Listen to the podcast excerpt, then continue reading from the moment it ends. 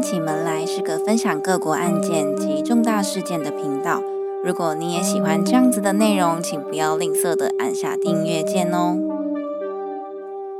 Hello，欢迎收听关起门来，我是熊。这几天的脸书、Instagram 版面都占满了奥运的消息，相信大家应该也都有看奥运吧？可能不是每一个项目都有看，就跟我一样。不过，就像小戴的羽球啊，相信大家在现场转播的屏幕前都跟我一样，不自觉的会屏住呼吸，就是感受那个每分每一秒紧张的氛围。虽然说很可惜拿到银牌，不过小戴在我们心中真的真的是永远的金牌。因为很难想象顶着全国的压力在现场比赛的那种感觉是如何。不过，真的能够肯定的就是超级超级不容易。就像我们高中考大学的时候，我们连联考不是联考，连学测都会有发挥失常的时候。老师在预估分数的时候，大概也会是在模拟考下面一点点的积分嘛。更何况是全国人民都对你有高度期待的奥运比赛，所以真的很值得为他骄傲。好啦，就是闲话家常的时间，因为最近的感受太深刻了。那今天要分享的这一个案件呢，是发生在基隆的五福旅社命案。时间呢，发生在一九八零年到一九九零年代，是大家非常熟悉的就是台湾经济起飞的时期嘛。耳熟能详的亚洲四小龙啊、十大建设等等的代表性经济指标。股市更是天天破万点，当时整个经济状况就是相当繁荣。那繁荣的情况之下，百姓的生活也富裕嘛，紧接着就会有许多社会问题的衍生，好赌的大家乐啊，无数的赌博电玩，甚至是嫖妓的泛滥，都是这个时期呢相当严重的社会问题。时间呢，发生在一九八八年，民国七十七年六月二十三号凌晨五点多，基隆市消防队呢就接到一通报案电话，是一名计程车司机的来电。他就说，哦，他载到一名女乘客，要求他呢协助打电话到这个消防队，说基隆市信三路的五福旅社呢有两个人被杀害。那接获通报的报案队员呢，就马上派人上门去查看。不过呢，赫然的发现这件事情似乎更严重。他们呢一走进这个五福旅社的大门呢，一股浓厚的血腥味扑鼻而来。一楼的地板呢更是染满了大片的血迹。立马呢就通报刑警队来做调查。那先介绍一下这间旅社的整个现场格局。一进门的左边呢是一个靠墙的柜台，再往前走一点点呢是右手边有一个通往二楼的楼梯。柜台呢再往里面一走呢是一条狭长的走廊。前后呢，就连接着是一零一、一零二号房，走廊的尽头那一间呢是厨房。那楼梯再上去呢，是一个 L 型的走廊，串起四间房间。上楼的左手边第一间就是二零一，那依序就是二零二、二零三、二零四，总共呢是四间房。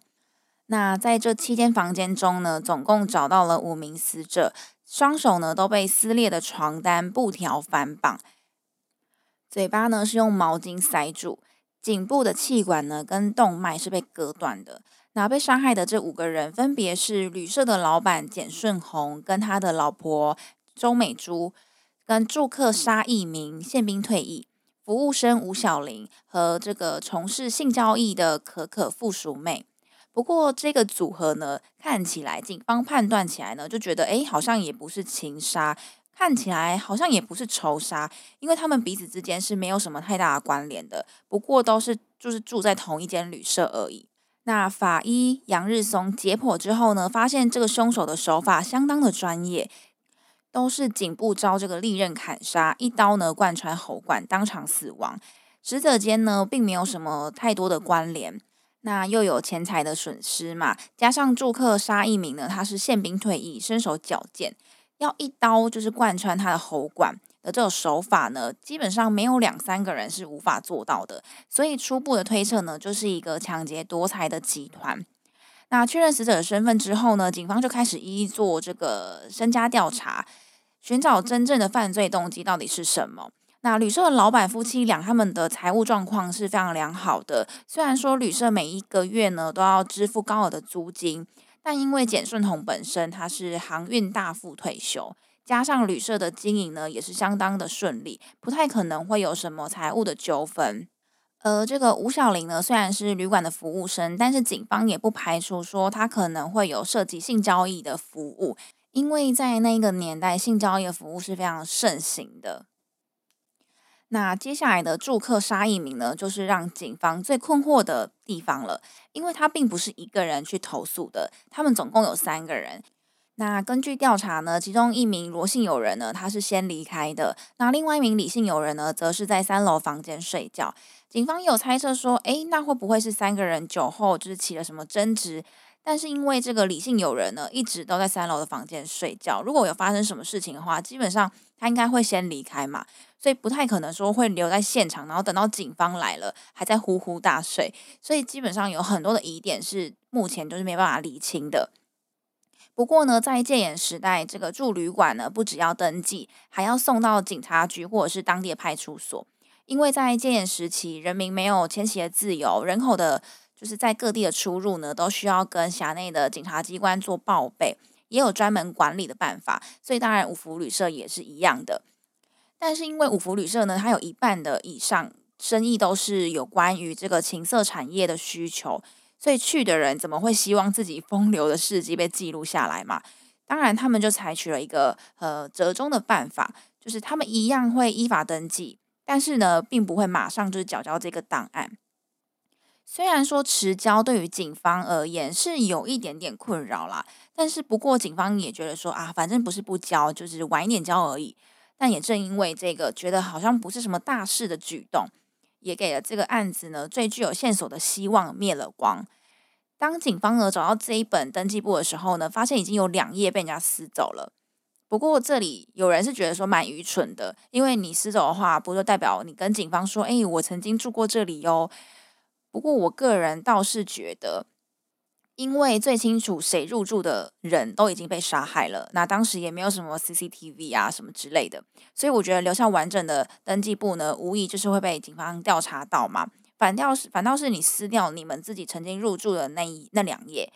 让他们完全找不到，这就是这些人的做法，我我个人觉得会是比较好一点啦。那在访查这个当天晚上住宿的旅客的时候呢，可以推断案件大概是发生在凌晨四点左右。虽然说关键的线索断掉了，不过紧接着他们有接到货报，就是有人在百福社区呢发现了一些可疑的染血衣物，是本案破案的关键线索。里面呢有染血的白袜子、白布鞋、毛巾、枕头套跟一个女用的包包。那这个枕头套呢上面就绣着大华大饭店。他们就去询问这个饭店的员工之后呢，发现，在八零五号房呢丢了枕头套，警方呢就立立马入住这个饭店去埋伏，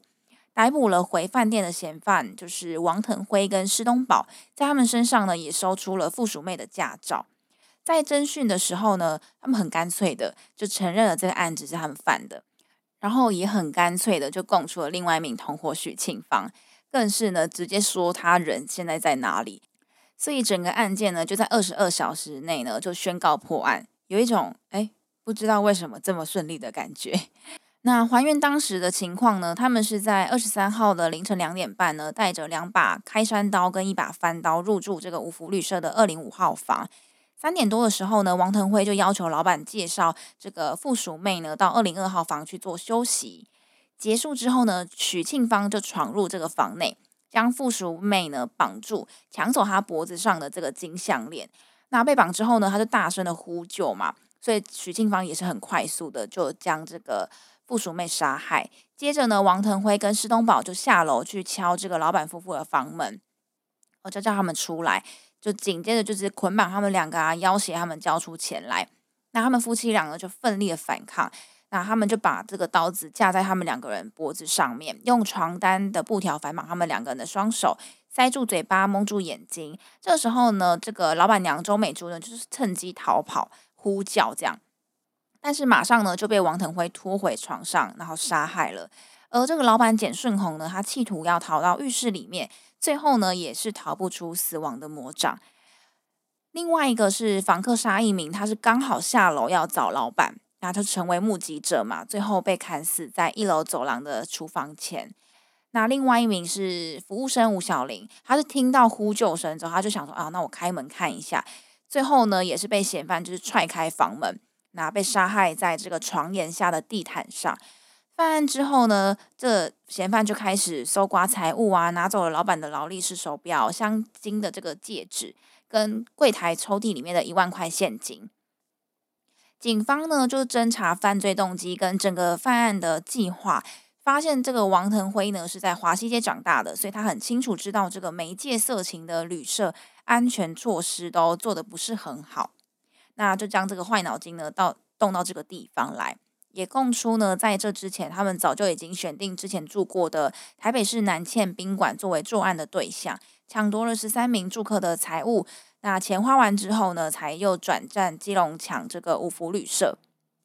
那因为这个被害人反抗，所以连续杀个五人之后呢，他们就一起回到大华饭店，换掉沾有血迹的衣服、鞋子、袜子，那再用这个饭店的枕头套包起来，带到百福的社区空地去丢弃。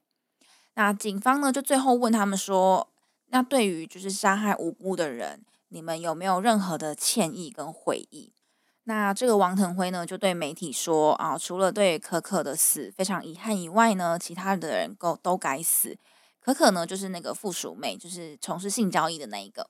那为什么他会这么说呢？如果我在关注相关案件，就这一类案件的审理或者是判决的听众朋友，可能对于加害者，我们都会去探讨说，哦，除了最主要的这个犯罪动机以外，也会探讨加害者的成长背景。是什么样的原因导致他最后会走到今天这个结果？那王腾辉呢，在三岁的时候，他的父母因为车祸双亡了，所以他就成为了一名孤儿，在亲戚家跟孤儿院之间呢，就是四处的流离。十三岁的时候进少年感化院，出来之后呢，十七岁的时候又在进少年监狱。那在华西街长大的他呢，每天看到的都是跟他年纪相仿的雏妓啊，遭到这个。枪头老鸨的欺压，枪头老鸨呢？呃，他的意思就是那些开设妓院，然后蓄养幼女，长大之后就是用他们来卖淫为职业的女人啊，就是我们很常在电视剧上面看到的那种妓院的妈妈桑的感觉。那雏妓的话，就是那种年纪很小很小的女孩。那小小的王腾辉当时呢，就觉得说啊，我有一天一定要让他们好看。其实乍听之下好像有蛮有正义感的啦，不过这一份善意正义感呢，在没有人呵护的状况之下呢，最后沦为他杀人的借口。那最后最后，王腾辉就说：“我抢的都是那些赚黑钱的，就是他们都是做黑的啊。”就他自己是认为说，我抢他们是应该的，有这种感觉。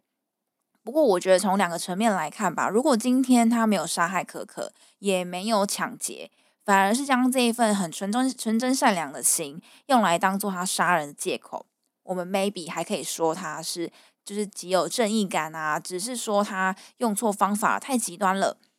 而这个抢劫的行为合理化成说，哇，我抢的是黑钱。对于这些无辜受害的人来讲，其实应该要更抱有歉意、悔意才对吧？就对于房客跟服务生，他们到底哪里做错了？他们只不过就是刚好在那里工作，刚好住在那里。就算说是黑钱，也不应该是抢，就是抢来自己花掉嘛。因为这个黑的事情早就已经发生完毕了，而这些钱反而是这些黑市的产物。那抢了这笔钱，然后自己开心的再把它花掉，